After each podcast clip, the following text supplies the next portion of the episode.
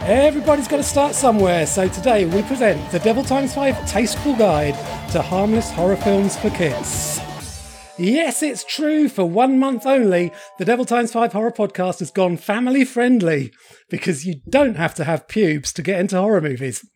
In fact, Jeepers Creepers director Victor Salva would prefer it if you didn't. Oh, no, no, no. Uh, this is episode 76. I'm Cliff, and I'm joined by three hardened horror heads Emily, Luke, and Bryony. But joining us this month is a guest devil who says that the genre is far too terrifying for her. And that comes from someone who's become famous for vox popping, gun nuts, and Donald Trump's most hardcore supporters. joining us live from New York, it's comedian, actor, and podcaster Amy Hoggart. Hello, Hi Amy. everyone. How are you? Yeah, I'm really well, thanks. It's been 11 years since we last saw each other. and 11? 11 years, yeah. Wow. Now I'm imagining you with a calendar like ticking all the days and months and years off. Anyway, your career's like gone off in that time. It's been amazing. You've moved to America Oh. and, and um, been on telly and everything. Yeah. I mean, listen, it's up and down, but that's not what the podcast is about today, right? We're not So here to thank interview you, I will about your take comedy that. career, but but no, I've loved what I've seen on YouTube of your stuff, Oh, and of thank course, you. uh, Almost Royal, the E4 series with Ed Gamble. That was Yeah. brilliant. Oh, thanks, Cliff. That's all right. Um, but the reason you're here, the reason you are here, is because Mm-hmm. I saw your tweet that you wanted to do more guest spots on podcasts. So I got in Yeah. touch and I invited you on. But you are not a horror fan. Nope. So that's why we thought this would be a great opportunity to talk about the films at the tamer, lighter end of the genre. And we're looking forward to finding out if you were able to handle it or if anything really put the ships up you.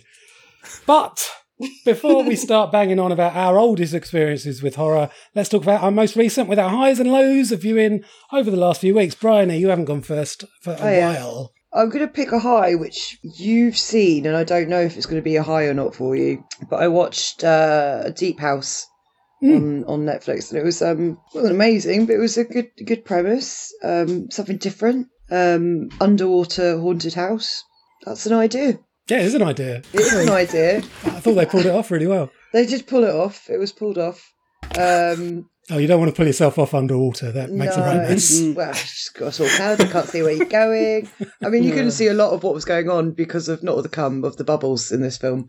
Um, but I don't know. I think I was expecting something a bit more extreme because it's the same same people did Inside. Is that right? Oh, was it Um, them? I didn't realise it was them. It's worth a watch. I mean, I I basically went on a bit of a Netflix binge. You know, when you just want sort of comfy middle of the road horror, and I finally watched Insidious. So that's going to be my low actually, because um, they're doing a new Insidious film, aren't they? And Are so they? I was like, oh, I should see the first one. And then I realised that I've already seen it, and I just didn't enjoy it. It was one of those ones where I was like, "Hang about, I've seen this. I've seen this astral projection bullshit before." Fuck.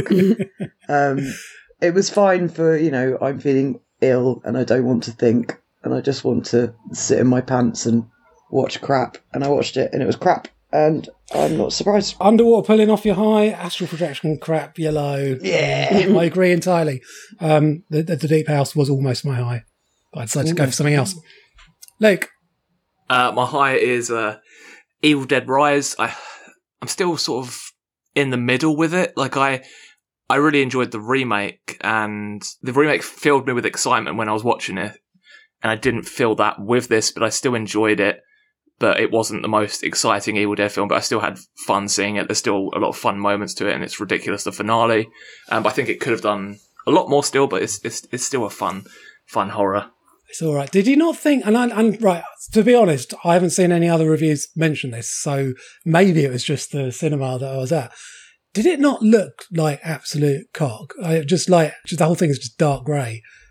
Um, p- no, not when I think it's. I know it's meant to look like, that, but I, I think, I think it worked. I thought it was enough light. I know it's still candle lit a lot of the film, candle lit and fairy lights, but I think it worked.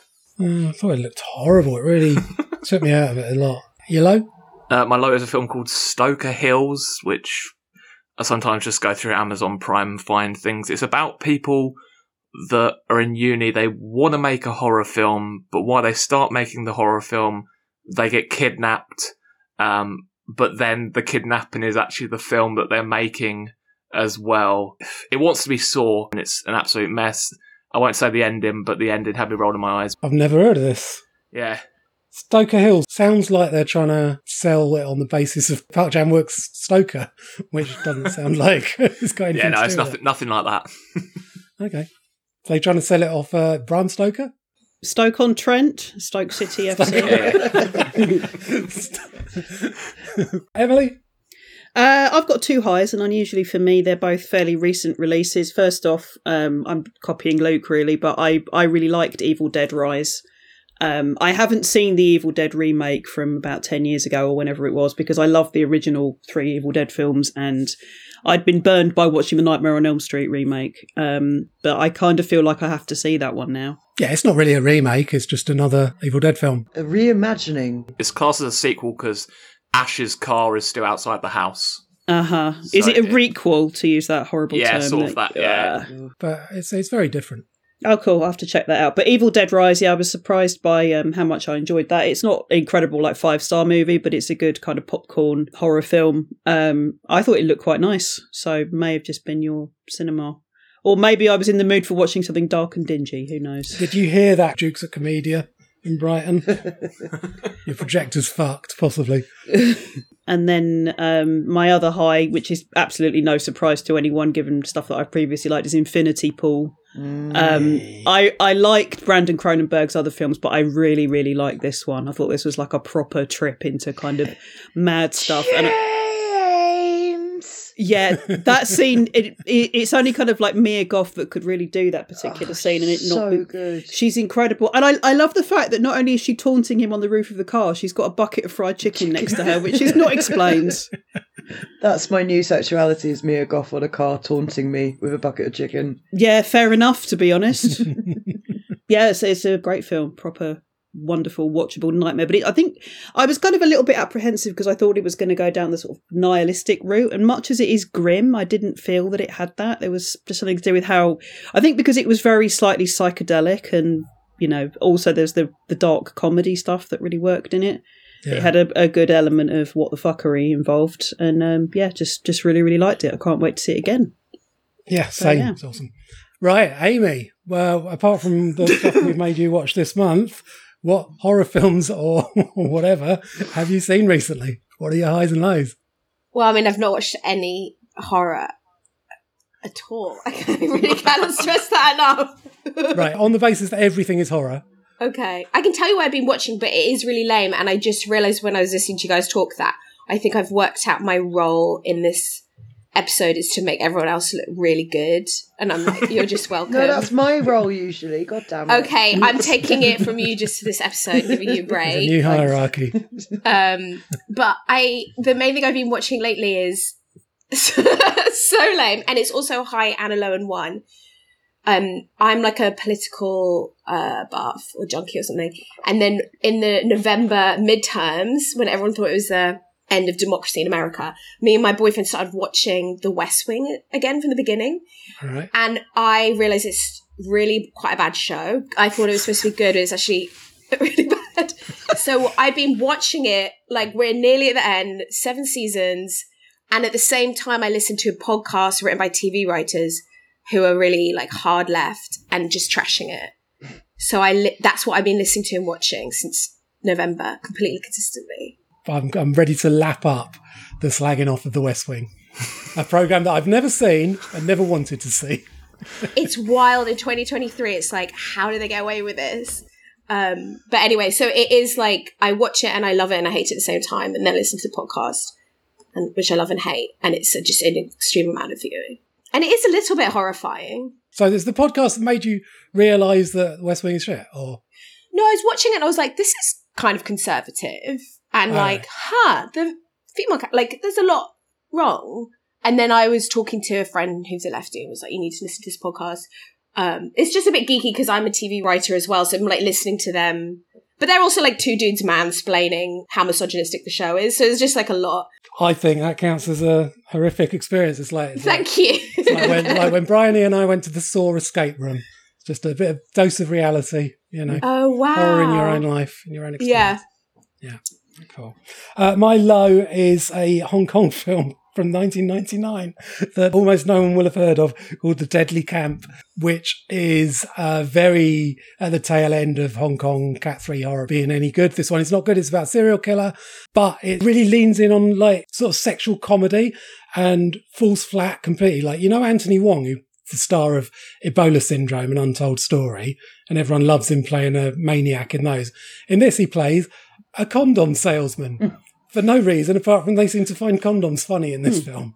I don't know. There's a load of shit. Vinegar Syndrome put it out as part of a three film box set of obscure Hong Kong films. The other two are better. Deadly Camp is a load of shit. And my high is a new ish French film called After Blue Dirty Paradise, which is set on a different planet in the future when Earthlings, humans, have had to move to a different planet. And all the men, it's revealed quite early that all the men died out really soon because um, the atmosphere of this planet makes you grow hair, like where you don't normally grow hair. And all the men uh, grew hair inside themselves and it made them die. That sounds like a utopia, not a horror film. so it's all very uh, it's, it's like it's basically sapphic lesbian uh, planet and it's basically a revenge western just really psychedelic and oh you know those films that we watch occasionally like hobo with a shotgun and father's day and things like that those all very glowy and 80s and well wannabe 80s vhs style and all that and they're awful because they're they're trying to be funny and they're very like smug about it. This is this is not a funny film. This is very serious, and it just works. It's brilliant. Um, it looks great, and all the effects and all the sets and everything are all there in camera. They didn't use any digital technology at all to make it. It's awesome. Uh, why didn't the women grow the hair inside their bodies as well? They grow them on the outsides of their bodies. right. So the main character is a hairdresser, well, a barber, Ah. How is this serious? well, it's, it's, it's mad. It, it's serious, but it's mad. What's it called again? After Blue, Dirty Paradise. Wow. Okay. The title is a little bit porny. It sounds better in French. After Blue, Paradisal. Uh, still sounds porny. Um, Oh, it does sound actually sounds more porny in French. to be fair. it sounds good though. right, they were our highs and lows. Now let's uh, regress.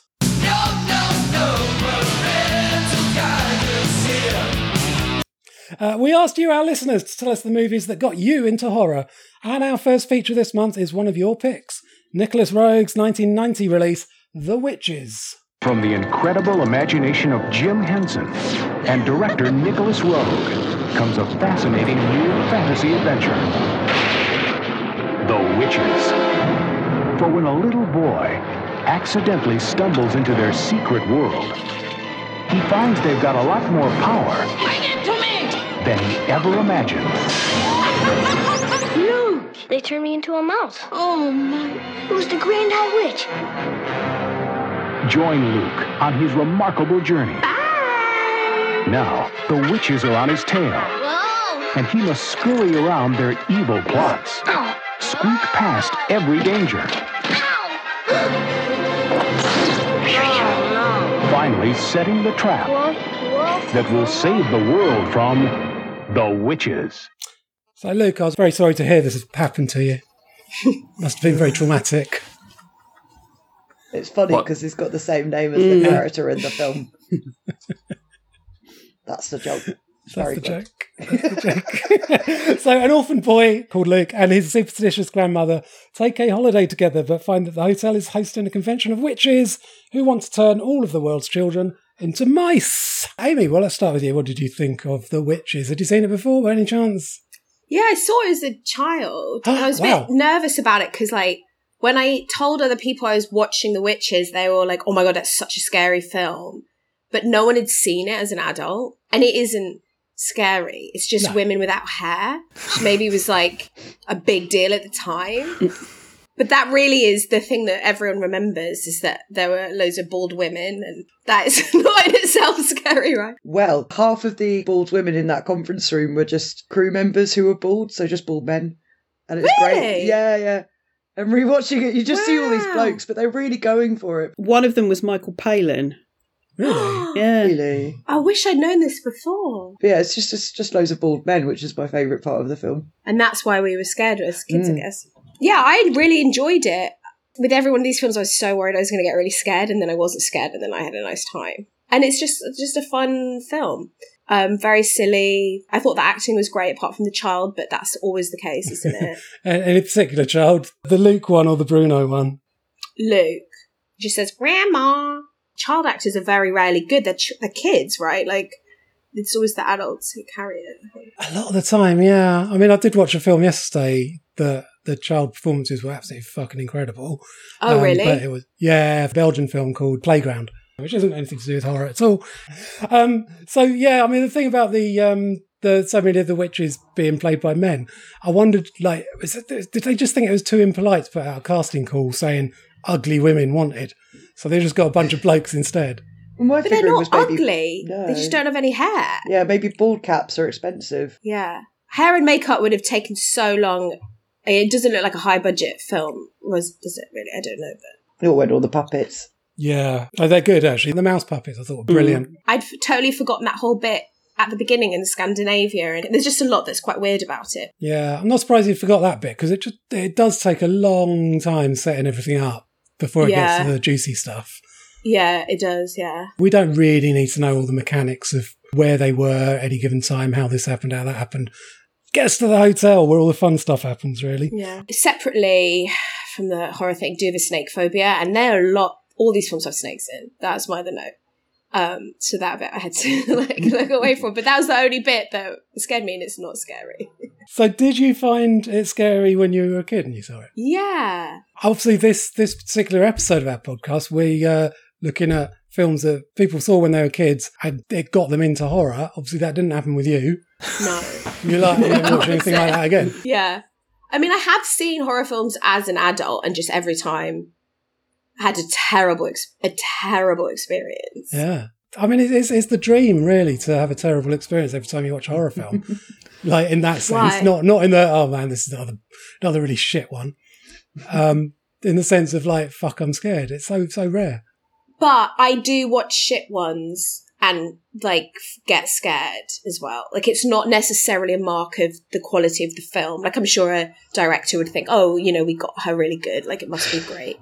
But actually, it's just me. I once had a week of nightmares because a friend detailed the plot of Scream to me, which is a not proper horror really, and I didn't watch it. She just told me what happened, and I didn't sleep. for a week. so I'm not a good judge.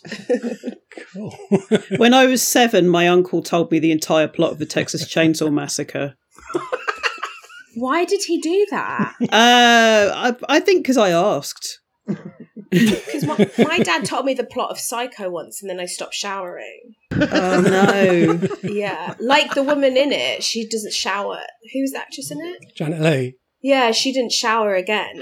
Apparently, she just took baths. But like, she has a really good reason for it, and I Mm-mm. don't. I do shower now, if you were wondering.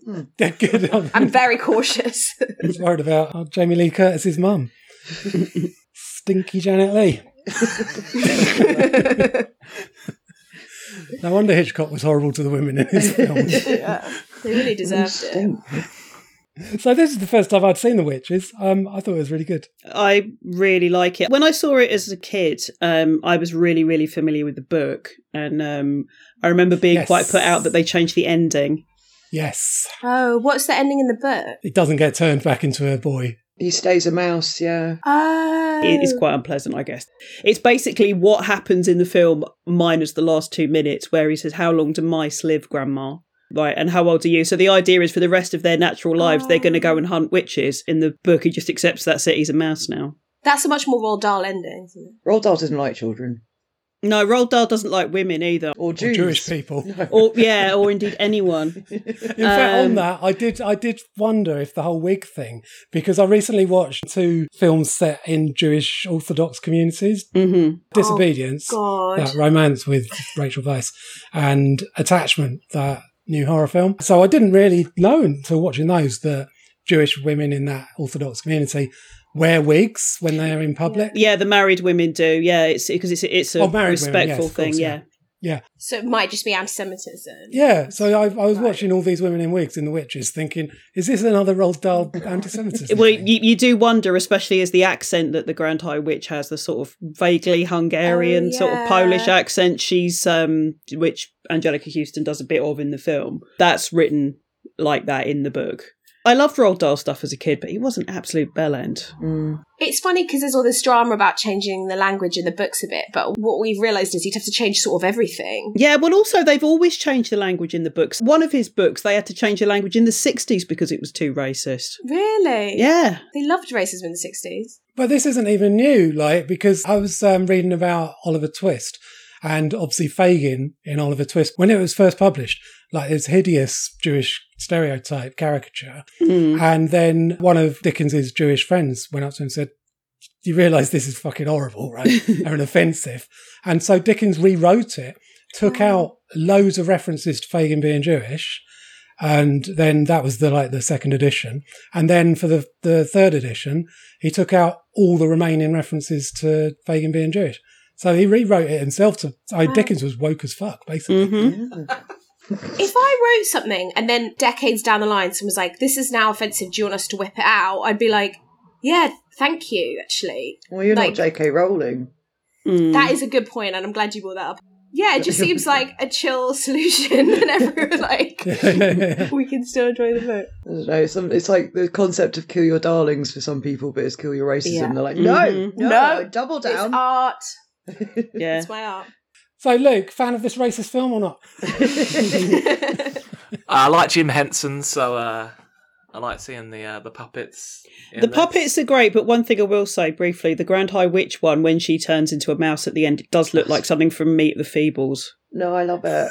Nothing wrong with me the film. No, I, I, I love Meet the Feebles despite myself, but it's it's it, it's a little bit jarring in comparison to the others. It's a little bit too cartoony. Nah. If you do look at a lot of Jim Henson's old stuff, there is some really weird puppets that he used to make. Yeah, The Muppets and Sesame Street had some of the weirdest stuff that yeah. There's some very Hmm. Is it non-specific very old? Glad monsters. someone's saying it that the Muppets look weird. Some of them are so furry, don't you guys find? And their eyes are just like they're right up above their heads. I don't understand the biology of it. Carry on, Luke. Just that, yeah. See now, my, Um, I'm immediately thinking of the two-headed monster from Sesame Street and how it goes about its day when it's not demonstrating opposites or whatever it's doing, probably with a lot of difficulty. Um, I, I- I was only going to talk about the pill in skin bit. When I was watching this as an adult, it's still.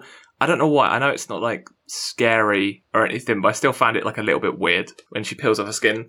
Yeah, it's grotesque, isn't it? And and the bit where Bruno gets transformed into a mouse was actually quite grotesque. it properly leans into the kind of Grimm's fairy tales grotesquerie as well. So I think Hmm. it's kind of horrifying to watch it as a kid, but it's kind of compelling as well. the film as a whole, it doesn't talk down.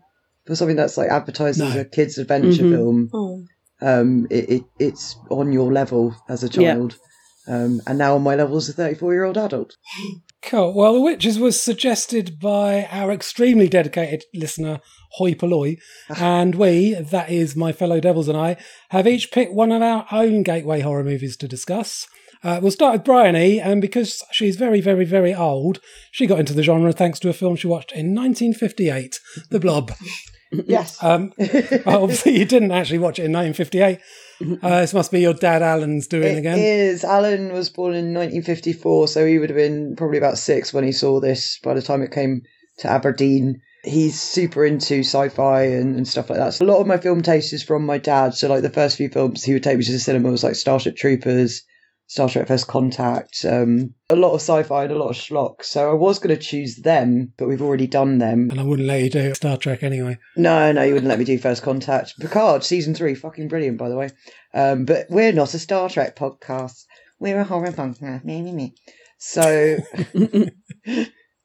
They just tied up loads of loose ends from uh, First Contact. Anyway. Second film that I remember watching is The Blob, which is schlocky, very drive-in. Rewatching it now as an adult, I was like, "Oh God, why are they all so old? These teenagers. Why is this forty-year-old man?" Steve McQueen was 28, and I reckon he looks 30. He looked so haggard. Everyone's like, hey, you damn kids. And it's like, he looks like he should be picking his kids up from nursery. What the hell are you talking Especially about? when he's calling Jane like Janey girl, I'm like, ah, oh, paedophile, paedophile, paedophile, groomer, groomer, groomer. What are you driving? Stop it. Um, It's what he's wearing. th- Those awful trousers and Yeah. like his shirt tucked in. He, no 18 year olds ever dress like that, surely. Uh, Mm. no, you wouldn't see a roadman wearing a polo shirt. Um, yeah, very early memory. Every time I had a jam sandwich, it'd be like, oh, it's the blob, because a lot of the effects is just jam. Yeah. While I was like, it was a nice sort of nostalgia bomb rewatching it, but um, I'm amazed it held my attention for as long as it did as like a, a six, seven year old girl, because it's it takes a while to to do anything, and then it ends abruptly as it starts. I actually liked it. I liked all the just the dialogue scenes because it's it's about teenagers not being believed, isn't Hmm. it? Basically, Mm-hmm. Well, it's the classic, yeah, which Mm-hmm. it is the classic every- thing. But I think it does it really well, and I think a lot of those fifties sci-fi horrors are quite staid and stiff, and I didn't think this was really, despite Steve McQueen's old man walk. and and despite despite his girlfriend going out for a night monster hunting in a fucking great big ball gown, that that not not the one she went out with to go partying. She goes back and gets changed into an even bigger one. Plus, it's got a banging soundtrack. You mean just the opening intro? Yeah, the, yeah, yeah. the only good bit. Yeah, it's like such a weird choice to to open a, a sort of creature feature monster film with um some lounge music. I reckon this would have been a formative movie for Stephen King because a lot of his horror movies are all like small American town and everyone has to deal with the horrible thing. So it's got that kind of vibe, and the fact that you've got like the um, the older policeman who's like, they don't like me, they don't respect the war I was in. Which war was he in? Because he didn't look old. He must be like five. He might have been in Korea, maybe. No one takes that one seriously. He's you know bringing on himself, isn't Well, he started it just so he could say he'd been in a war. He just went over there and went, "Oi," he? and, Hey. come on in, and then don't know why he suddenly sounds like that. Anyway, yeah. These fifty-year-old teenagers don't take me seriously. Right, we'll chomp right forward to 1983 now, and the very first horror movie that I ever saw in the cinema, Jaws 3D, which came out when I was eight. What, Luke? What is it? What? I don't know how I've watched this so many times. I, well, I hadn't watched it probably in about four years, but I remember watching this a lot when I was a kid.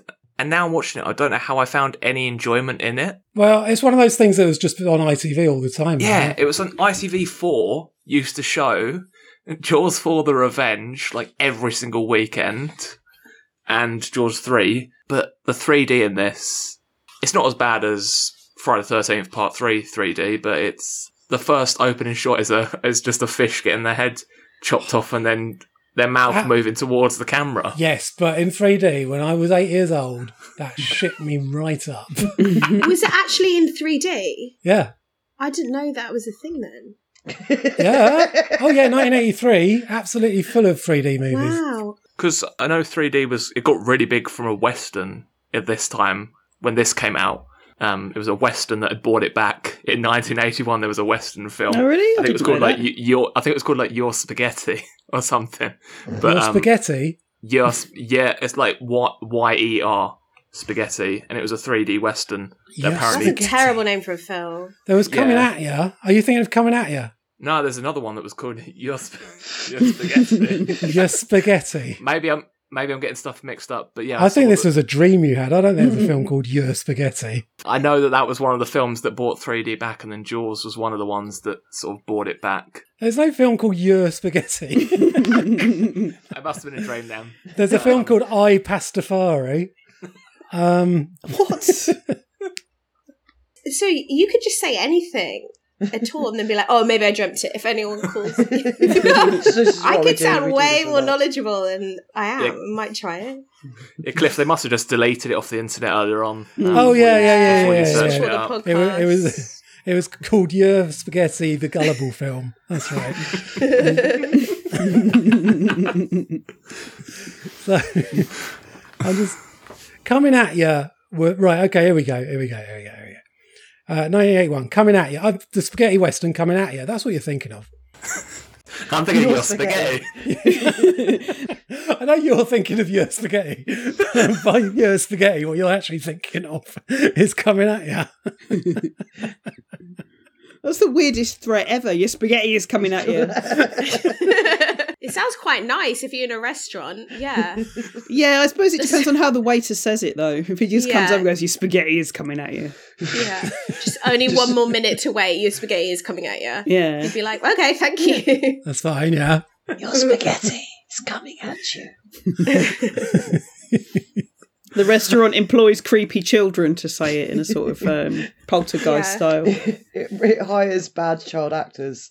Um, you get a you get a severed arm floating at the camera. yeah, that's, That's uh, good. Um, I think my favourite though, favorite 3D bit is shark smashing through glass. It's so badly done, but it's brilliant at the same time. What, what's amazing about that is that it's done in slow motion and the shark is not fucking moving. It's just floating like it's a model, which it probably is. It's just a s- solid model, like the one they had in um, Ouija Shark. Yeah, yeah, yeah. Ouija shark is just someone with uh, a shark puppet on Yeah, their hand Oh, that you can pretty much buy from Poundland. yeah. It's like that. It's a bar toy from Poundland. Can I ask you guys a question? Yeah. Okay, when I was choosing which films to watch, I was like, well, I'm not going to watch that one because I'm not like irrationally scared of sharks and I like swimming in the sea. So I was like, well, if I watch it, I'll get scared of swimming in the sea and then I'll lose all that enjoyment. But you guys just went ahead and watched it, and I'm wondering, aren't you aren't you worried that you're going to stop enjoying swimming? Like, are you not? No, Why I did was you just- do I- that? Why did you watch it? I watched it a few weeks ago, and then I was in Cyprus last week and went in the sea a lot, and um, you know, loved it. You just So- didn't think about Didn't, George. didn't even cross my mind that a 3D shark might come and coming at you. come and throw some spaghetti at me. That's just, I mean, it's just, he- people are very different. That's my point. I'm really impressed. so you, I mean, it's amazing to me that you have to think, do I want to watch this film because of the consequences? Yeah, Not what are the even consequences? The real world consequences. It's for my not life just- in the coming years? yeah. No, I really do. Like, I don't want to. I have a friend who's got a phobia of sharks. She just never really gets in the sea, and I don't want to live like that. So I'm not going to take any risks. You don't get a phobia from watching a film, do you? If anyone is going to, it is me. I think a lot of people were put off swimming in the sea from the um, original Jaws. So Thank you. yeah, but I mean, I don't swim in the sea because I don't like swimming in the sea, um, and I'm lazy and I'd rather just sit on the beach and eat ice cream. See, I swim in the sea, but I live on the south coast, so the worst thing that I can encounter in the sea is some shit. Yeah, I did once go swimming in the sea off the coast of Queensland um, when I was Oh, they have in sharks there. Australia. Yeah, they have sharks there, and um, somebody that was part of the um, the party that had gone out on the boat was from another part of Australia. That I think she was from, she might have been from Sydney, but she was just like, "Oh yeah, of course they have sharks around here." And she wouldn't stop going on about sharks to the point where we all got out of the sea because Mm-hmm. she ruined it. Really? Yeah. That's a more legit reason to be scared of sharks than watching Jaws 3D. There being sharks, yeah. Yeah. there are literal sharks. there. I'm not scared of spiders because I live somewhere where the spiders aren't going to kill me. Yeah. But if I grew up somewhere where all the spiders were poisonous, I might think differently. But I know people that hate spiders to the point where they won't watch even like arachnophobia, which is very heavy on the spider content, but is also a PG. Well, CJ. No, no, PG. Oh. Uh, thanks, Dad. Yes, CJ won't even watch the spider scene in the beyond. Yeah, that's right. Yeah. Even though those puppets are adorable, he won't. He doesn't want Yeah. to watch What that. if what horror films give you a phobia of puppets because there's so many puppets in them? Not even like Puppet Master, just like shit shark puppets. Like a really Yeah. specific, like oh no, I can't, I can't go out there. There's the shit shark puppets. No, no, no, Yeah, I can't can't go into a branch of flying tiger. no.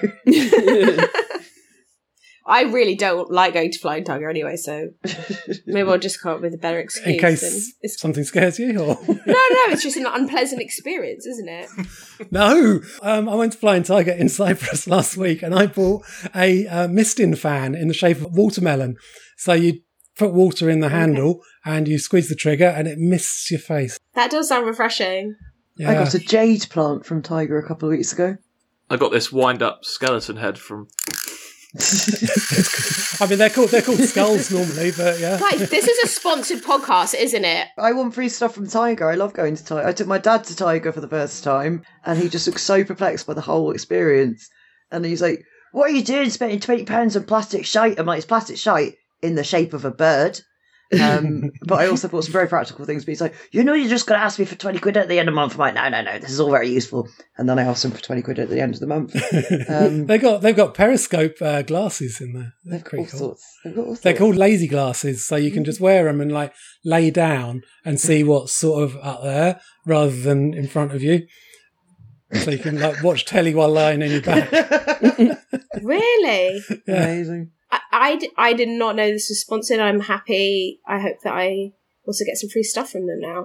But, but you just, you've said you hate Flying Tiger. Yeah, that's the issue. We have to take it back. No, we're the best advertisements, and now you love Tiger. Yes, yeah, I flipped. I was a non-believer, and now There you go. I'm the proud owner of a watermelon face mister. So the difference between me watching Jaws 3D in 1983 and me watching it in 2023 is that uh, there were seven seconds cut from the 1983 release Oh, really? of a mashed up corpse, and if I'd seen that when I was eight, I might have shat myself inside out. It's quite horrible. I'm glad they cut it. Otherwise, eight-year-old me would have been. Well, I'd have to run out of cinema. Are you saying they cut the scene with the corpse when they lift up the blanket? Yeah, They cut the okay. I'm amazed I was only eight when I saw that, but I distinctly remember that cinema trip and I was scared, but I enjoyed it. Anyway, sticking with animals now, and what do you actually want from a horror movie? A supernatural prologue, monsters, jump scares, torture scenes, and a diminishing number of cast members as they're picked off one by one. Turns out the Watership Down has all of those things, but with cartoon rabbits instead of people. And it also has a seagull that says piss off. It does. And Emily, does, yeah. this was your suggestion. yeah, this film is. I kind of hate this expression, but this film is very much kind of in my DNA. I've just, I, I love this movie. Um, the first three films that we got out of the video shop when we got our VCR from Radio Rentals was um, this, Star Wars, and Flash Gordon. Oh, that, that's taking me back because yeah, Watership Down was a really early VHS release. It wasn't was, yeah. Um, and I found it disturbing as a kid, but I also found it really compelling. Yeah, it's got like all the close-ups of like the bloody mouths during the fighting and the the dog savaging the rabbits and everything, and the the scene where rats appear out of nowhere, so it has got like a proper jump scare in it. That is all unsettling, but I just think this is a really, really solid film and a very unusual one. Um, and also, it occurred to me rewatching it um, for this that one of the reasons why I liked it is it was basically baby's first folk horror. It is. Right, I was yeah. going to say, Emily, as soon as you said it was your pick, I was like, that, that intro bit is like, oh, yeah, no, that's Emily all over. Yeah, Oh, yeah. that intro bit with the whole mythology about yeah, Yeah. the rabbit That's prince. So the- incredible. the, Rabbit Prince is called El Ara. El El Herrera, I think. Is it that not the punchline of that joke? Why does Edward Woodward have so many D's in his name? it's cl- isn't that Iwa Wuwa? It's close. Amy, have you seen Watership Down at any point? I watched it as a child, yeah. Yeah. And I remember finding it quite amazing and disturbing. Mm, It seemed like the most intense on the list. yeah. I, I just actually couldn't really handle it. I'm quite, uh, I'm because I'm pregnant. I'm just very hormonal. I was like, I just can't really deal with because it feels it's like quite a philosophical film, as I Yeah. imagine, and quite sad and like, um, It's quite heavy for what's marketed as a kids' film. I need to know wh- how this film is a U. Yeah, it's not anymore. They've put it up to a PG now. They put it up to a PG. I've still got the Blu-ray that says U on it. Well, I'm going to call the BBFC and get them to come round and slap a PG on it. Get Natasha Kaplinsky on the phone. yeah. it seemed like the type of film that's like made by adults who don't know kids at all and they've just gone like oh it's a you i know they're not the ones who decide the certification but it is like really intense for children Yeah, I mean, if you read the BBFC's notes from when they classified it back in 78, I mean, they're just like, yeah, it's quite intense. There are scary moments, but ultimately it's a children's rabbit film. So, you know. Mind you, the BBFC had some strange ideas. Uh, well, they've always had some strange ideas throughout their existence. I'll come on to another one in a bit. Um, uh, yeah, I'd never seen this before. It's good. It's a good film. I didn't think I'd like a cartoon about rabbits. It's, it's not my. It's not my kind of normal viewing. the BBC when they had like the, the license for it, like when I was a kid, so like but with the eighties, they always used to show it at like eleven o'clock on a Sunday morning. Yeah. And it was like, yeah, that's relatively disturbing, but okay, cool. Get up, and watch Watership Down. And then a few years ago, Channel Five showed it in the middle of the day on Easter Sunday, and apparently loads of parents complained. wow And it's like, Oh, that's brilliant. why is it worse now? It's on Channel Five. Is it the fact that there's adverts in it? Because you think that would take people out of it slightly? It's Do you remember when the Queen's funeral was happening and Channel Five showed the Emoji Movie? yes, really The most upsetting thing about it was that they did interrupt it for the fucking two minute silence, which, I, which really like just fucking spoiled the whole point of sitting and watching the Emoji Movie while the Queen was being buried. See, now I'm imagining that they shot a special bit of the emoji movie that incorporates the two minute silence into the narrative. Yeah, it's just the poo standing there doing a salute. Yeah. I love that though. Like whoever's in charge of the scheduling, it's clearly someone with a chip on their shoulder who was traumatized by this film. They're like, right, Easter Sunday, bunnies, let's fuck some kids up. Mm-hmm. But so much when we were younger, like, doesn't everyone have an emotional like, memory of watching Bambi, which is not a scary film, but that's a lot of kids' first understanding of like losing parents. Like, we do put kids through quite a lot.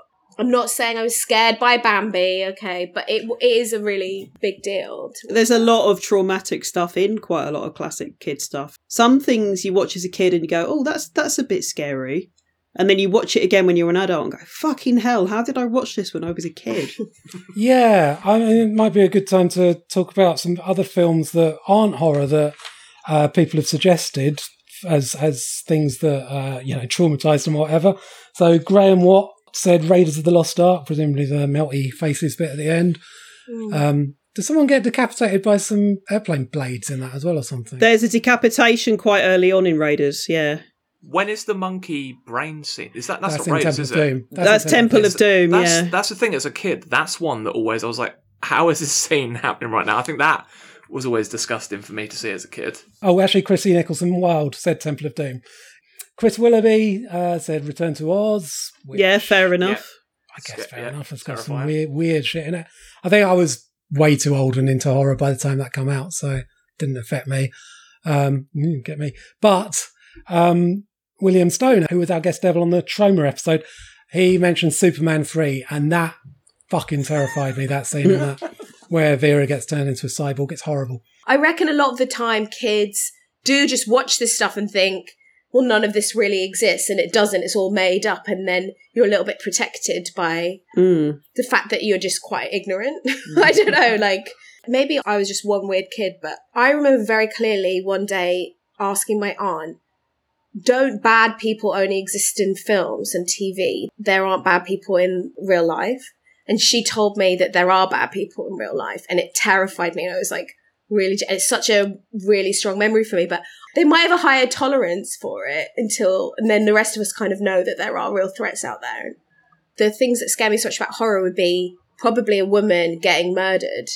And I'm generally just worried that that would happen to me. Like it, like a chasing scene, like the classic, like woman in a nightie. That would be what gave me nightmares because I'd be like, that literally just could happen. So maybe, and maybe I'll get into horror after this podcast though, and Oh, then maybe we could turn you. you'll have to I have me think. back in a few years, and I'll put you all to shame. I'm glad you think we're still going to be going in a few years. yeah, you've done loads of We have, we have. We've been going for six Yeah. years, so yeah. Right, are we done on uh, Watership Down? I haven't mentioned that Bigwig looks like that twat Graham Linehan. Oh fuck, he does, you know. I kept expecting him to have a go at Hazel for having a girl's name. He was like my favourite rabbit watching this as a kid as well. Now I've gone right off him. Oh no! Yeah. Weirdly enough, Luke's Choice is also a rabbit based cartoon movie from 18 years ago somehow. I just can't believe it's 18 years old because, I, like, I I, remember the promo came out of this. This Yeah. is shocking. yeah, same. I How old remember was the I? standing in the cinema like it was just like the other day. It's mad. Anyway, Wallace and Gromit and the Curse of the Were Rabbit, which I think the theme tune goes, You are a, you are a wanker. Sorry, we did that last month, didn't we? That's, that's not this month. I will now take my mouth up while Luke. Oh, don't do it. Luke, talk about Curse of the Were Rabbit. Well, Oh, I know Cliff doesn't like it, Hence the tape on his face. um, but I've already watched it. I've already watched it four times this year. um, that's how that's how much I love it. Um, like I did get into it when, when it first came out and saw it in the cinema, um, but it was when I was in uni that I uh, watched it on repeat viewings. Again, when I wasn't in a good place, and I watched that, and it just cheers me up, and it's just a fun, and it has loads of has loads of horror elements. There's loads of little hidden things in there. Yeah, is the room full of captured rabbits that they have? Is that a reference to Night of a Thousand Cats? Is that one of the horror references you were talking about? Nah, there's uh, No, because Night of a Thousand Cats only has about four cats, Yeah, it has and about this is 40 clearly cats. more It's- than four rabbits. Yeah. So. but it does have a Watership Down reference in this. Okay. They uh, start playing Bright Eyes on the um, radio. Oh, yeah. Oh, that's right. Yeah, and somebody yeah. rolls their eyes and turns turns it Yeah, off. yeah. It's Gromit, isn't rolls, it? rolls his eyes. Yep. There's the American Werewolf in London reference with the transforming hand. Oh yeah, yeah. I've got- yeah I enjoyed the, that. uh, That's good. the transformation scene is is great. I just love a lot of this. It's just it's just silly. It's a silly film. There's some really nice jokes in this film. Yeah. Um, because it is distinctively British, and it's it's not scary, but it does tip its hat at a lot of horror elements, as Luke's pointing out. So I'll give it a pass. But it is just it's a very comfy film. But there's my favourite joke is um he's on the phone to Lady Tottenham, and he goes, "We'll be there in a ah," because he gets dragged away, and she goes, "In an hour." I can't wait an hour. And it's like, oh, that's very good. That's a very good. I joke. did laugh at the bit where he puts a rabbit on his head thinking it's his wig. Yeah, that's that's beautifully done. I like the fact that the rabbits in this are slightly sinister as well. They Mm. they're it's something to do with the way that Aardman does certain animals that they're not they're, they're quite cute, but there's something a bit off about them. Well, yeah, I mean, Gromit doesn't have a mouth. How the fuck does he eat? He was meant to have a mouth originally. They even had one of the guys that voiced the original. Sorry, I'm talking. I know all about no, this no, 'cause get I- into it. Go for Yeah, it. carry on. Yeah. Give us your Grom- facts. Gromit originally had a voice which was done by one of the uh, Peter. He's one of the original voices of Doctor Who.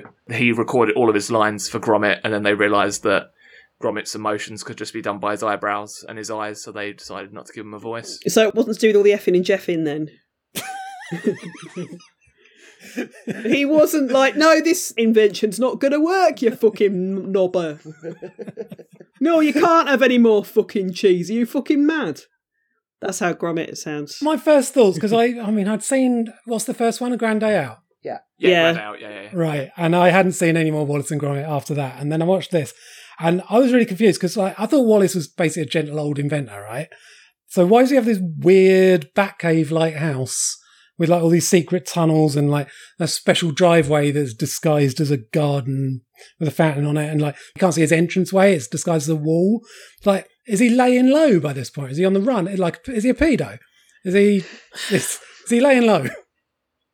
I'm not having you bad mouth, Wallace. He can't stop inventing things. He's invented things even if they're not 100% necessary. How come he hasn't invented a chatbot to answer his phone calls?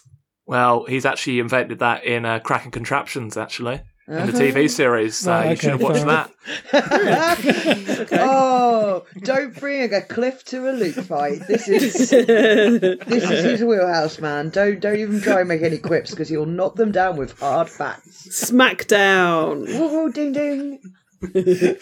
Go on, call Wallace a cunt. I dare you.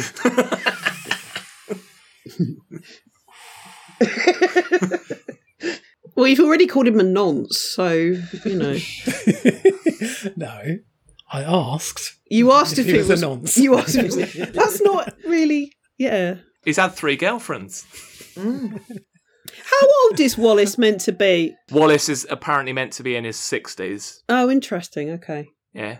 In this, because he's like sort of fancying ladies and stuff, I'm just like, maybe he's younger than I initially thought he was meant to be. But yeah, I had him down as being um, in his 60s. Or Steve McQueen as an 18 year old. Yeah. yeah, by, by blob rules, he's 21. Amy, you wanted to do some comedy horror, so we watched 1984 classic Ghostbusters. Yeah, I'd seen it as a child. I loved it. I loved watching. I hadn't watched it since. It's so fun. How are you with the generally scary bits though? Because that the ghost in the library is, is actually terrifying. Mm. Oh, maybe I'm hardcore and I Maybe I you had are. no idea. I had no idea. I didn't find it scary. You're learning so much about yourself. I know. Gosh, it's been a journey. Thanks, guys. uh, yeah, it was just so fun. I mean, it's so dated and like there's so much annoying misogyny in it, but it's part of the horror, really, isn't it? The biggest monster is Pete Venkman. Oh yeah, he's Yeah. such a sleaze. It's so gross. But then there's that weird scene with like Dan Aykroyd and like a lady ghost just lies on top of him and doesn't add anything. He gets a blowjob. He gets he gets a, s- a spooky blowjob. Yeah, from Yeah. a ghost. He gets a spooky blow, right? BBFC notes from when they gave this a PG in 1984. The notes say Ray wakes to find trousers undone and ghost hovering overhead. Cut to beatific smile on his head, and I presume he is having his tummy tickled. Oh, Maybe they're right and we're disgusting and wrong. Yeah. But it's definitely one of those moments where you're like, did he write this film? Did he write that bit? Yeah, Yeah. he did. But yeah, it's just so fun. And I love um, the stupidity of like made up the science and doesn't make any Mm. sense. And you just have to just go along with it. And then by the end, with the plot, you're just like, well, you can make anything up. Like this will go any way you want because you can just say it's a different dimension and you've got a gun and you're sucking it through a door. And we'll just go, yeah, okay, that's fine. And then it just resolves. Were you watching a different film where someone was sucking it through a door? I had the picture book of this before I ever saw the film. Like, I mean, not long before I saw the film, presumably. So I knew all about the scary ghost in the library, and I do remember being apprehensive watching the library scenes, thinking, "Oh, is it going to happen? Is it going to happen?" But I was, I was prepared. I was prepared for it. I'd seen Jaws 3D by that point, so yeah, I was hardened. I think I only watched the the real Ghostbusters cartoon before seeing this film. Oh, that was great. I loved that. yeah, I like that. That went to some really because there, there's the almost kind of Lovecraftian thing about the whole the separate dimension, etc., etc. And there was a lot of that in the real Bu- Mm. Ghostbusters cartoon. I remember there being a couple of episodes that really, really unsettled me. Any spooky blowjobs in the cartoon? Mm. Not that I can remember. No, no, Tummy tickling. just probably a fair bit of that. Thank you. Also, the theme song is just like the best of all of them, right? Like that must have been a huge part of its popularity. Yeah, except I can only ever hear, thanks to the many, many um, videos of misheard lyrics that were really popular in the early 2000s, I will occasionally hear it as those bastards rather than Ghostbusters. And the more you hear I've it, heard that before. the more it sounds like those bastards. Um, I was just trying to remember the name of the Bobby Brown one he did for Ghostbusters too. Oh, oh yeah. god, what was it? was it on our own? I think it might have been called that. Yeah, it was. Well done. Yeah. I loved Ghostbusters too, as well, though, when I was a kid. Um, I think I prefer to. It's got blobs in it. Maybe I just like films with pink goo. It's got knobs in it. No, I was going to say blobs. Oh, Tummies, I think you mean. yeah, Tommy's. Yeah. Oh, cu- tummies. I thought you said cummies. Sorry. No, I did not. Emily, your turn. Carry on. what, what did you think someone said that was a bit rude? No, I, I didn't hear didn't hear something that was a bit rude that time. Unusually for me. Uh, now, you guys and girls out there, yeah, you lot with our voices in your ears, between you, you named about 30 different films that you say got you into horror in your childhood years. Obviously, we don't have time to cover all of them, and a lot of them are very much not family friendly horror flicks, but we'll hang on to those suggestions and perhaps do them on a future episode, Gateway Horror Part 2. Uh, talking of gates, though, a film that came up several times was 1987's The Gate. Shout out to Ziggy Nolan, among others. This next section is for you. Uh, so the gate. I mean, this again is one of mine. This this was one of the my earliest horror video rentals. This is a really good movie, and this is an example of like pretty decent child actors as well. Mm. I think. Yeah, Stephen Dorff does a great job in this as a child. Yep. Not an amazing film, but a really great horror film to introduce kids to horror. Mm. And I love all the stop motion stuff. The physicality of seeing something that you don't care, you know, whether it's kind of like photo real. It just takes you into that kind of like this is the fantastical, Do you mean the intruding. demons? Yeah, the demon and the little. Because they're the not little stop fan- motion. They're actors. Are they? They're actors that they've. I think they've messed with the um, film speed to make it look like stop motion. That's even more awesome in that case. So they, Oh. Yeah. yeah. Okay. Cool. Um, what the tiny demons? Yeah. I thought No that way. bit was stop motion. That's No. that's they just- incredible. Bad. Yeah, no, no, it's really clever effects on this film. Mm. And so many different types of effects as well. I love the bit where he puts his hand on his dad's face and it just goes all running. Mm. Mm, Oh, it's horrible. Even just like the eyeball and the hand, it's all done really well. mm, Or the bit where the zombie falls over and just turns into all those demons immediately. It's incredible. mm. Great effects. Um, it would have been remiss of us not to include some Harry Potter in our romp through family friendly horror. Fortunately, that's the name of the lead character in the 1986 film Troll, uh, which listener Paul Clements said got him into horror. I love Troll. Great, bizarre film. It's very weird, isn't it? I really appreciate films that set it up really well. So they, they have like a sort of little ensemble, like maybe eight people most, and they set them up really well, and you get a really good idea of their characters. And they do that in that fire alarm scene at the beginning. Mm. So Mm, Yeah. you just you know where you stand with each and every character. Maybe it's me being spoon fed, but I just I really appreciate when films do that and do it well. Although I, I didn't, um, when they were introducing the character at the start, I couldn't decide if uh, Harry Potter Jr., the kid, um, is a Star Trek fan like you, Bryony, or, or if not, because He is. he's told, go play with your sister. And he says, I'd rather watch Star Trek. And I, I think he says it like he means, I'd rather put my balls in a pasta machine. Um, but then later on, he d- is talking about Star Trek. So he Yeah, obviously he, is a does- he Star like, Trek yeah, fan. he likes Star Trek. He's a wise, wise boy, that Harry Potter Junior. And Harry Potter Sr., played by Michael Moriarty, which I, this is my favourite performance of his. I never really buy him in, in, in those Larry Clark films he's always in as a sinister guy, but as a as a family man, he's he actually works in this. And um, I was looking at his IMDb biography, And his IMDb biography, Michael Moriarty's, begins one of Hollywood's tallest actors at six foot three. That's not one of Hollywood's tallest actors, No. surely. Six foot three, that's not much. I'm taller than him. Yeah, there you go. Add that to your IMDb. hmm One of the UK's tallest TikTokers, who is taller than Michael Moriarty and knows more about Wallace and Gromit. Notably taller than Michael Moriarty. I think you're fine. It's the only film with a transformation sequence where someone is turned into a whole forest and Mm. Yeah, it's still mad. manages to be horrible. Mm. Yeah, the transformations are really gross. This is one of those films that was a PG 13 in the States, but a 15 Yes. over here. Well, we didn't have a 12 certificate at the time, so Yeah, so it meant that a lot of films that are very clearly like sort of family friendly would have been a 15. I Yeah. feel like if I'd seen this at the cinema as a 15 year old, I'd be quite disappointed. But if I'd watched this illicitly at the age of about 10, I would have loved it. I think the thing I mainly like about it though is it's so obviously shot in Italy. It's Mm. so obviously basically an Italian production in terms of where they made it because it's just got that sense to it of that period's Fulci films and Lamberto Bava films and things like that. White Lotus season two. That's what I'm imagining. I didn't see this film. so That's what I'm imagining Now, now. I've never seen White Lotus, but I can't imagine it's much like a Lamberto Bava film, given its budget. I didn't really get a sort of particularly Italian vibe from this, other than the fact that there is a lot of complete madness and really committing to a batshit scene on low budget. It's great. Um, this has turned out to be a very 80s focused episode, which I think tells us a lot about the age of our listenership. Luke, can you go to TikTok, please, and get us some younger subscribers, please? Most of our fans are going to start dying of old age Yeah, soon. you got to speak about Wallace and Gromit more. That's that's my followers at the moment. This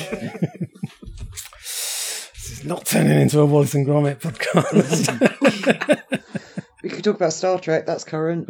How is Star Trek current? They've just wrapped on, on season three of Picard and they're probably going to Well, do it's Star Trek fucking- Legacy. It's been going for bloody 60 odd years, that thing. There's a lot of Star Trek happening at the moment.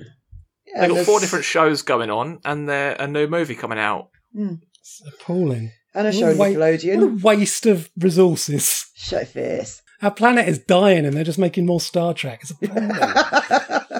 Does making more horror films help the planet? yeah, Yeah. cheaper. Does making the Emoji movie help the planet? Oh, yeah. That was probably not cheaper, yeah. Talking of young'uns, though, the Monster Squad uh, uh, is about a group of school kids whose town is invaded by, well, if they were fancy dress costumes, uh, a Transylvanian vampire, a mad scientist monster, an Egyptian bandage man, a hairy wolf person, and a creature from an unspecified black lagoon. I half watched this. I wasn't paying full attention to it because I was kind of working at the same time. But every now and then I'd look up and just be like, what the fuck is going on? This film is bonkers. What a mad film. I'd look down and do a bit of work, then turn up, and there's like a five year old girl being like, oh, she's a virgin.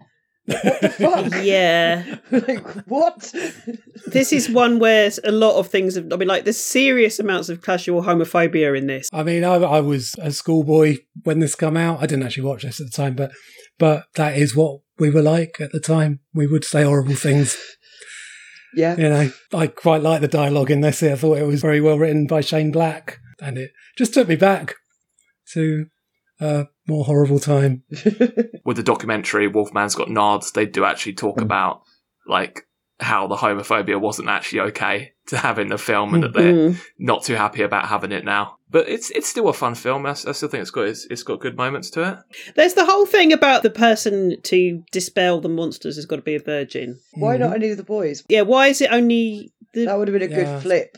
I mean, virginity is a patriarchal concept anyway, isn't it? To keep women in their place, and so it only traditionally re- applies to women anyway, or to girls. Yeah, they were going for like oldie worldy definitions. the German guy that needs to find the virgin or whatever it is, he's played by a guy called Leonardo uh, Cimino, I think, so he's presumably Italian. Um, his IMDb biography calls him a veteran little old man. Hmm. I think if you're a veteran actor, it means you've been in the business for a long time. This means he's been a little old man for a very long time. Maybe it's like um, what's the the guy's name from Dad's Army who played old men for years before he actually was one. Oh, Clive Dunn. Clive Dunn, yeah, good maybe point. it was like that. But when he was younger, he would have just like lobbed some talcum powder into his hair and gone, "I'm an old man," and they were like, "What a great old Yeah. man part." And then he'd be like, uh, when when it wrapped, he'd be like, I'm actually 27. Hey, and they'd be like, okay, that's a good bit of old man acting. Um, and you speak a bit of German, Emily. When that scene where he's saying the magic words or whatever, and he's going blasen, blah, my wife goes, uh, "Oh, blasen, that means blowjob." Does it? Uh, I've not heard that, but Yeah, there's what is it? No, there's not. That's not. It's not Blasen. It, it's Ickman. Yeah, oh, I can't. Remember, sorry, I've forgotten it. But it's no. Yeah, it is Ickman Blasen. I am a blowjob. There's like some weird. What is it? No, no. Why am I forgetting what it is? uh, I can't remember what blasen means. I, I know I do understand a bit of German, but I, as I've said before, I understood enough to I follow what the couple was saying at the beginning of that cannibal movie because they basically seem to be speaking like a GCSE E German textbook about eating bread rolls. Um, but uh, anthropophagus, that's the one. But um, Yeah. yeah, I, in fact, watching this film, I was like, damn, I wish I knew what that meant, and I was like, I don't know how useful that would be, but. Um, I don't. I don't think he's saying blowjob. I don't remember what it is now, Cliff. It's Blasmere Iron. That's blow. Well, it's give me a Blow me. blowjob. Give me Blasmere that. Iron is yeah. Last bit. is- yeah. Iron means eggs and can mean balls, though. Yeah. So it's, it's a bit of a weird saying. Blow my eggs. Is it blow my eggs? Blow all my eggs. blow my blow my eggs. Yeah. Blow them. I just remember when we watched that film Killer Condom, and there's the the the monster's been eating bits of men's genitalia. Sorry, and can we they- just take a moment to look at Amy's face as you say, remember when we were watching that film Killer Condom? It is a, it is a real film. I'm not I'm not having a moment.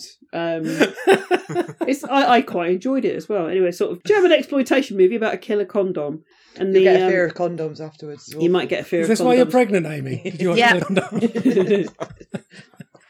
No, but he says something like it's bitten seventeen penises and one ball, and he says something like Siebs ein Schwanzen und ein Ei. Uh, I can only do angry or camp German. I can't do like authentic, proper, um, proper accentage. Um, when I've attempted to speak German with friends of mine who can speak it properly, But yeah, that's the only reason I know Blasmere Iron because I had a German friend and that's the only thing he ever taught me to say.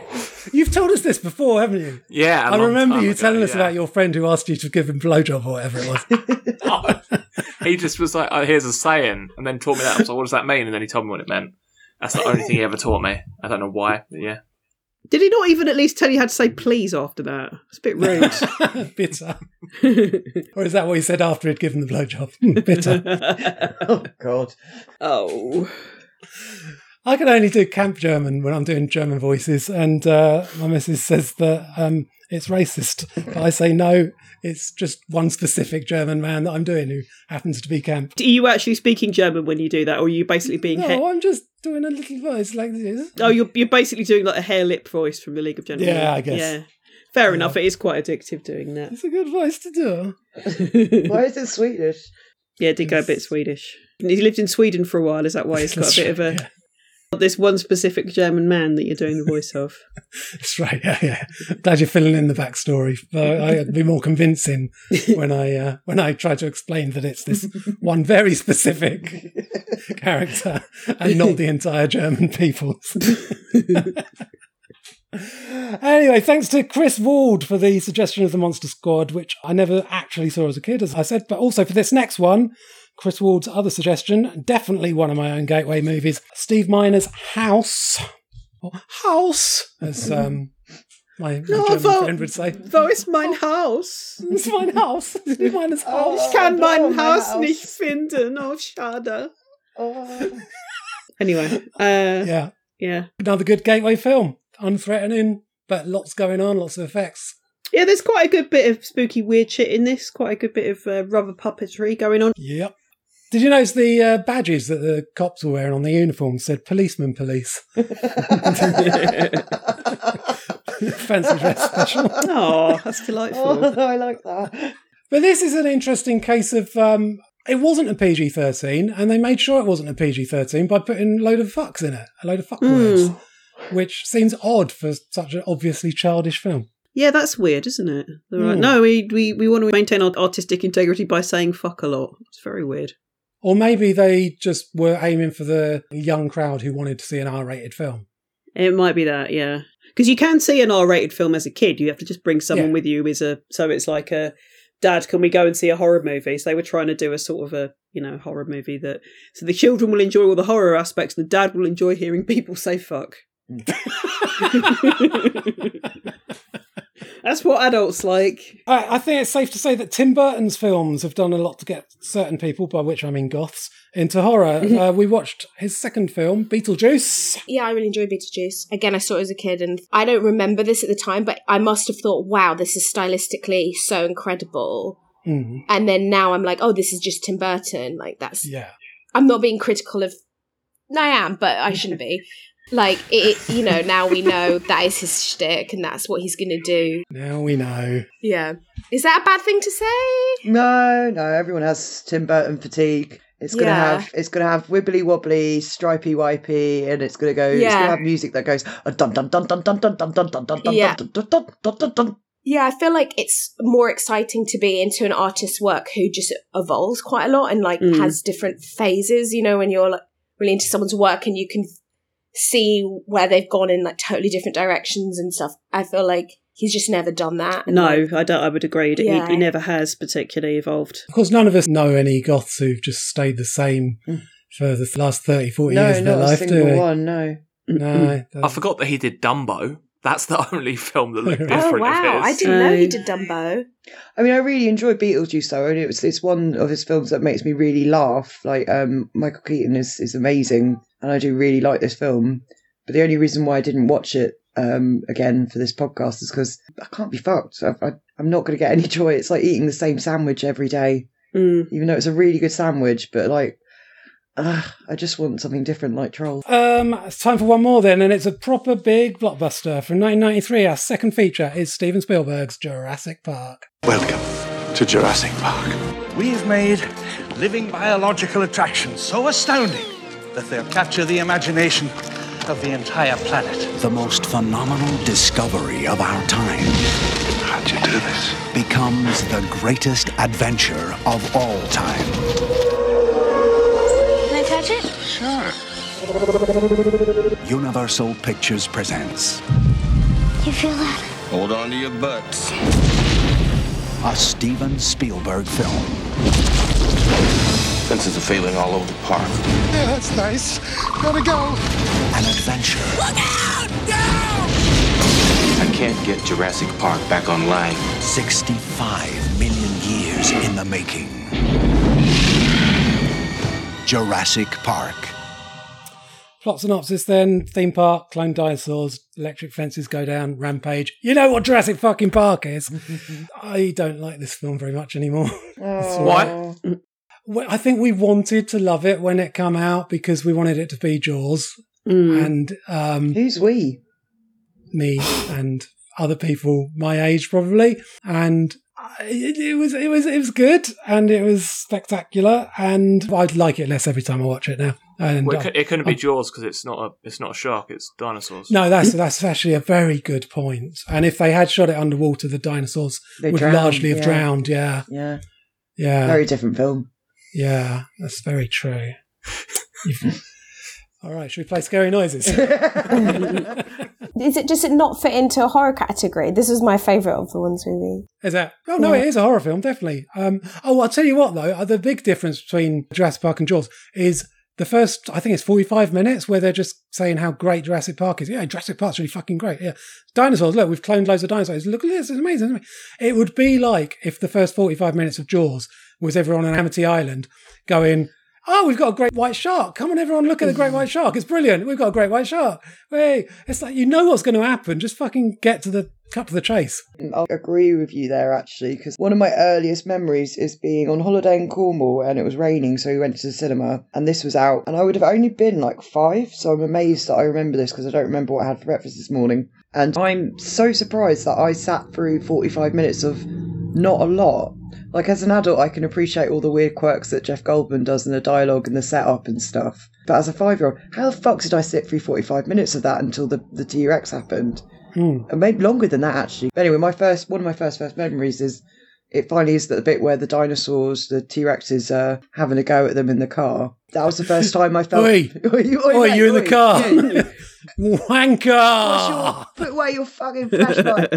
um, no, but it's, I, I distinctly remember that was the first time I was in the cinema and scared because uh, my mum had this pink jumper she always used to wear, and I remember putting it over my head because I was too scared. And then, like a budgie, I fell asleep, so I missed the rest of the film. That's my dream viewing of Jurassic Park. Getting a bit scared, putting a pink. Ju- it had little bubbles all over it, like pom poms. Because also, like what you've described, Cliff, is like definitely why I enjoyed it. It's like I love dinosaurs; they're so interesting. I think it'd be so cool to see them alive. Mm-hmm. And all the science shown doesn't make any sense, but it's kind of fun. And they just go around like watching these herbivores eating, and they're like, "Whoa!" And I'm like, "Yeah, if I had a job, that would be the single best moment of my life. A sick triceratops. I hope it gets better." I don't need any of the stuff with the velociraptors and the So T-Rex. basically, what you want is Animal Crossing. Yeah. So then I'm like, okay, now the horror stuff or whatever the action stuff happens. But I definitely enjoyed the first half more. I mean, th- that's that's fair, and I think the first half is probably better because it's really well done. The first half. Yeah. One of the annoying things is when like the leading lady is so much younger than the leading man, and that's never a reference. That always annoys me. But Mm. that's most films. She's not loads younger than Sam Neill, is she, Laura Dern? Yeah, like twenty years or something. Seriously? Yeah. Oh, that's interesting. Because there's that scene in the helicopter where Sam Neill is struggling to connect his seatbelt, and like I guess that's uh, like it's an allegory for he doesn't really know what to do with his dick, and so he ends up just tying it in a knot. Yeah. I was going to say that's a nice character moment because she kind of whispers he's not good with technology. And that was just him getting frustrated that, like, I'm clearly a clever person, but I can't do this seatbelt up. Ah. But um, I suppose it could be about dicks as well. I think it's about dicks. Okay. Yes, they definitely wrote that in the book. Michael Crichton wrote this bit is about dicks. Yeah. Little asterisks. I think you go down yeah, this at the bottom of the page. the Garth Marenghi route and just putting footnotes going, that was a metaphor, that was also a metaphor. I mean, it's so fun. Imagine if you could go to an island with dinosaurs. Has this not scared you off that a bit? Yeah, I mean, they're stupid idiots for cloning the scary ones. They're stupid idiots. What what is that line?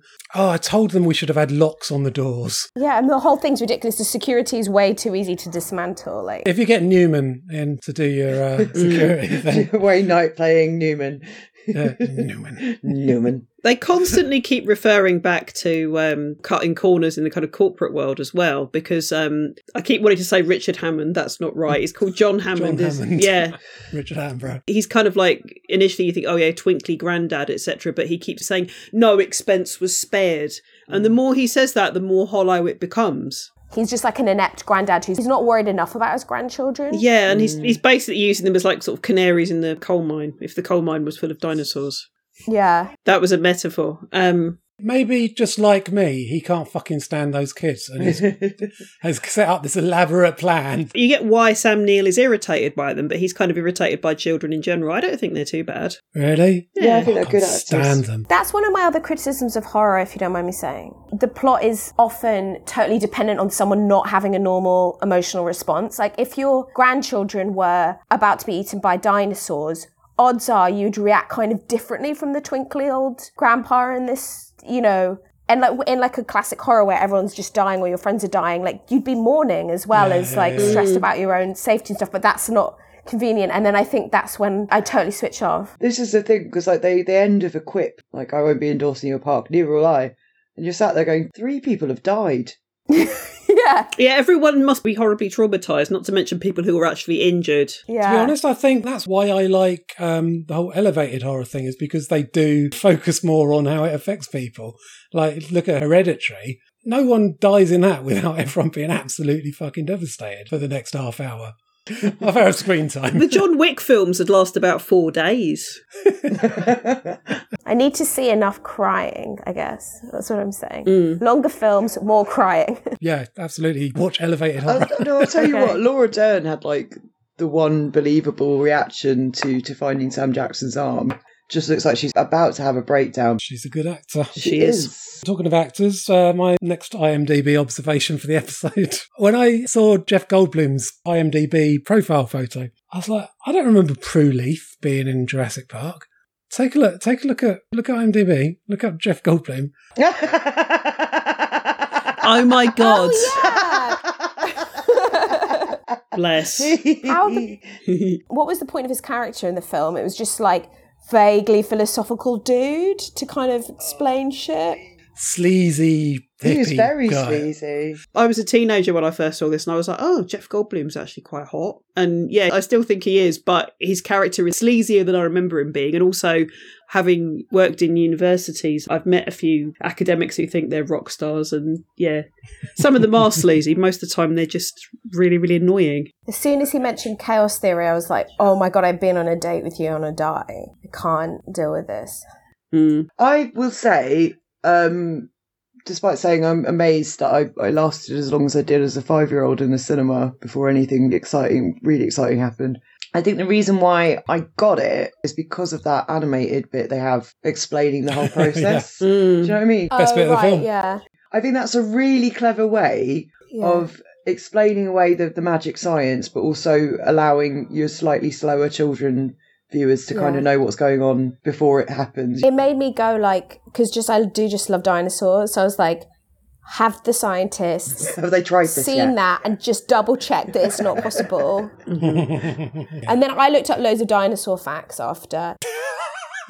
I looked up so much, like, because I was like, I don't know the name of the dinosaur that, like, fans out and then, like, squirts the stuff.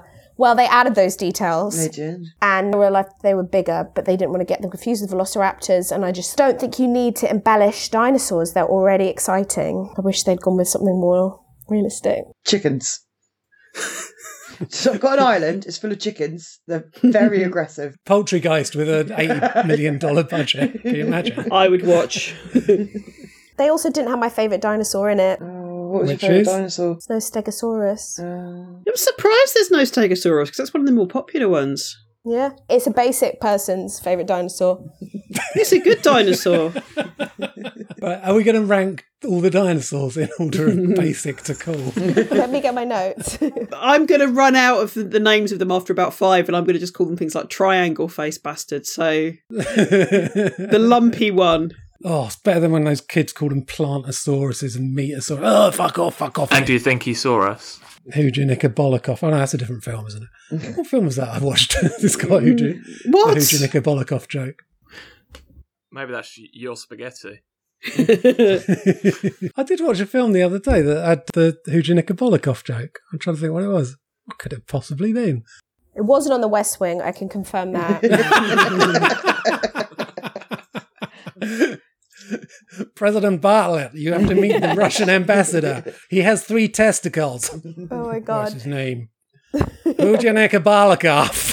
Oh my god, I would love that episode so much. And then I'd obviously have to listen to the companion podcast saying why it's racist.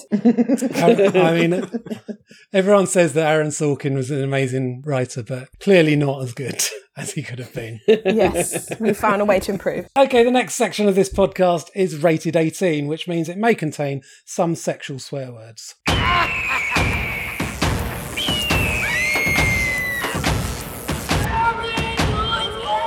All right, you cunts, you're about to hear six pairs of clips from horror movies.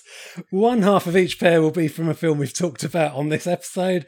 The other half won't be. Buzz in when you think you know what either clip comes from for one point, or both clips for three points. Amy, you're playing on a team with Bryony. Emily and Luke, as always, you're on the other team. What have you got as your buzzer type noise, Amy? Um, I forgot about this. Um, sorry.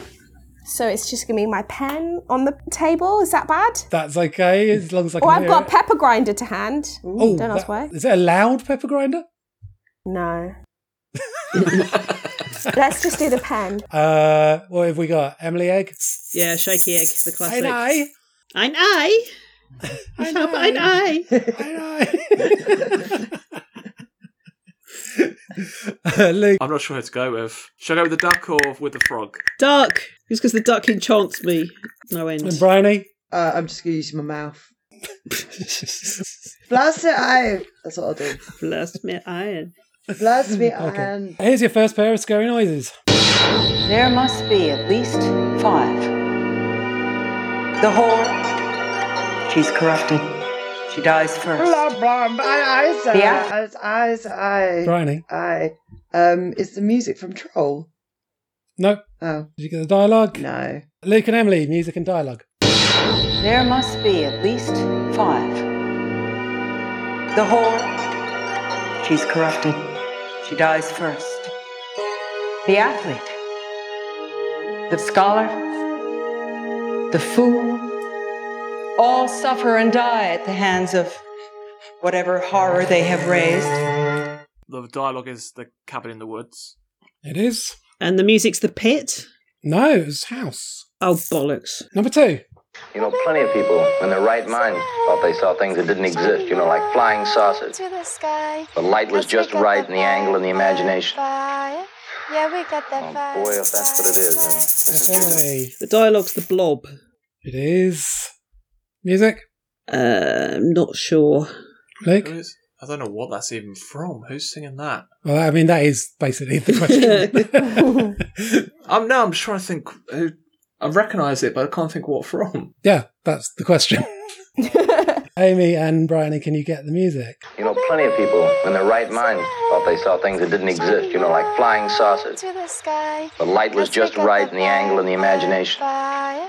Yeah, we got that fire. Boy, if that's what it is, then this is just an ordinary night. And you and I are gonna go home and go to sleep, and tomorrow when we get up, that sun's gonna shine, We're gonna let it just like yesterday. burn, burn. Fuck, is it from The Visit? No. It's an annoying girl singing in a film, and It's, it's, the either- killing of a Uh, killing of a sacred deer. Oh. Oh, right. Number three. Here, right to kill. Here, hold up, will you? Whoa! There, there you go. You don't have to kill anybody. Ah, possession. Learn to throw your voice, fool your friends, fun at parties. Blah, blah, blah, blah, blah, blah, blah, blah, Yeah, blah, blah, blah. Bryony. Dialogues from Beetlejuice. Yeah. Music. I don't know. Okay. Uh, music. Luke and Emily. Here, right to kill. Here, hold up, will you? Whoa! There, there you go. You don't have to kill anybody. Ah, possession. Learn to throw your voice, fool your friends, fun at parties. No, we just want to get some people out of our house. Well, look, in order to do that, I'm really gonna have to get to know you guys. You know, we gotta get closer. Move in with you for a while. No. Pink flamingos. Oh, of course. It's two one at the halfway stage. Luke and Emily. Here's number four. Oh. I run the movie house. Oh, Blah, blah, blah, blah, blah, blah, blah, blah. Bryony. Um, the music's from Ghostbusters. It is. It's the other Ghostbusters theme, cleaning up the town by the bus boys, whoever they are. Uh, and dialogue. I I was just too excited to try and level the playing field. You to be might have honest. been. Uh, Luke and Emily dialogue here. Oh. I run the movie house. Oh, really? I'm in movies too. Have you ever shown uh, um, I Married Satan? No, How about the sequel, I Married Satan too? no. I uh, I can only play G-rated movies. Oh well, I mean, there's nothing wrong with G-rated movies as as long as there's lots of sex and violence. I thought it was Pearl, but it's not. Oh no, no. Um, it's Elvira, Mistress of the Dark. Number five. I have to know. Did it suffer? Of course not. Emily. Dialogue is Curse of the Weir Rabbit. Oh, you could let Luke have Um, it. Amazing Luke didn't get that I was, Sorry, about, I Luke. was about to Second. press it. Yeah. Sorry. Music. Uh, too excited about getting something right, so no, don't know. Um, Blade. one. It's not. Music, Bryony and Amy. I have to know. Did it suffer? Of course not, my dear. Careful with them capsicum. I don't want to cause any panic, but the beast isn't actually dead yet. The beast isn't actually dead, eh? Just enjoying Luke chuckling away at dialogue he's seen fucking four times already this year, anyway. Uh, I have no idea what the music is. No idea. No, it was uh, a tough one, actually. Psycho Gorman. Oh, I've not Um, seen Psycho Gorman. Yeah, weirdly, I haven't either. You not? Uh, uh, it's 3 2 to Luke and Emily, so it's the last one anyone could win. Because I hate all nations equally. And I tell you something else, the problem with Yanks... right, yeah. Yes, eh? Bryony. Um, oh no, I'm- I'm probably wrong actually. I thought it was going to be lesbian vampire killers for the dialogue because it's No. someone saying I hate all nations equally. So I imme- immediately went to what's his face, fat bastard. James Corden. Yeah, that's where my brain went. No, all right, sorry, uh, fuck that up. Music? Ah, no, no idea. Oh, Oh, wait, yeah, no, maybe fuck Jurassic Park. No. Oh. You have fucked it up. Luke and Emily, music and dialogue. Because I hate all nations equally. And I tell you something else, the problem with Yanks, right? Yeah, everyone hates Americans. I get it. I'm an evil imperialist. You don't play rugby. That's the problem. Well, yeah, there's that, but it's also because you're fucking loud. You're loud. Whole nation is loud. Soccer. I played soccer in elementary school, and I drink. I drink well. I know what the music's from now. Uh, is the music The Witches? No. Dialogue. Don't know. No. All right. Dialogue was from Spring, and the music was from Troll. Brian, did you know Troll? I did, yeah, yeah. if you'd held off, you. I would know. Have If my brain didn't drawn went, James Gordon is a terrible person. Um, Bridie, I'm so upset that you missed that one. No, I was no. really desperate to win. I'm sorry. it's really not on. sorry, I'll plug myself later. So it's three, two, two. Luke and Emily.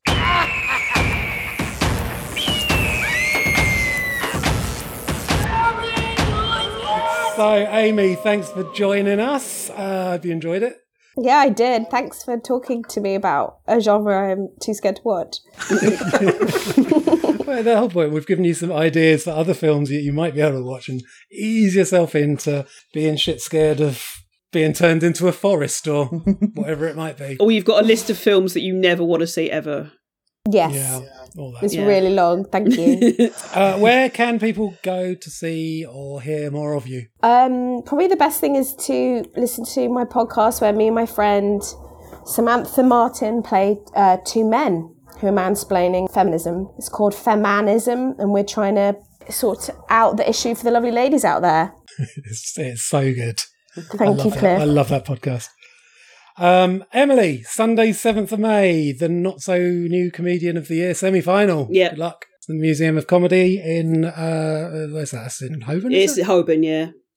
Luke, any gigs? Uh, it's not till August, but tickets are out for my show, Bad Movies, at uh, Camden Fringe on the 2nd and 5th of August at Museum of Comedy. Oh, everyone's at the Museum of Comedy. Blimey. yeah. Mm. I've got Camden Fringe as well, but I'll plug that nearer the time. As for me, there should be a new episode of the My Favourite Film podcast coming out imminently with me as the guest talking about my all time favourite film, which is the musical Oliver. Um, I've already previewed some bits about Dickens being woke and rewriting Oliver Twist. My favourite film, that's called. Next month, Halloween, the sequels, because it will be May, so why the fuck not? We don't stand on tradition on this show. Fuck the calendar. That's why I say fuck the calendar. I will probably just work through them chronologically Halloween 2 through to Halloween Ends. So why not send us a message with your thoughts on the whole Michael Myers thing? Yes, we already know Halloween 3 is the best one, Mm. and no, we're not going to include that because we've already covered it. We're on Twitter at DevilX5, or you can email dx5podcast at gmail.com. Until next month, keep watching horror in all its varied forms. Thanks for listening, and fuck the calendar!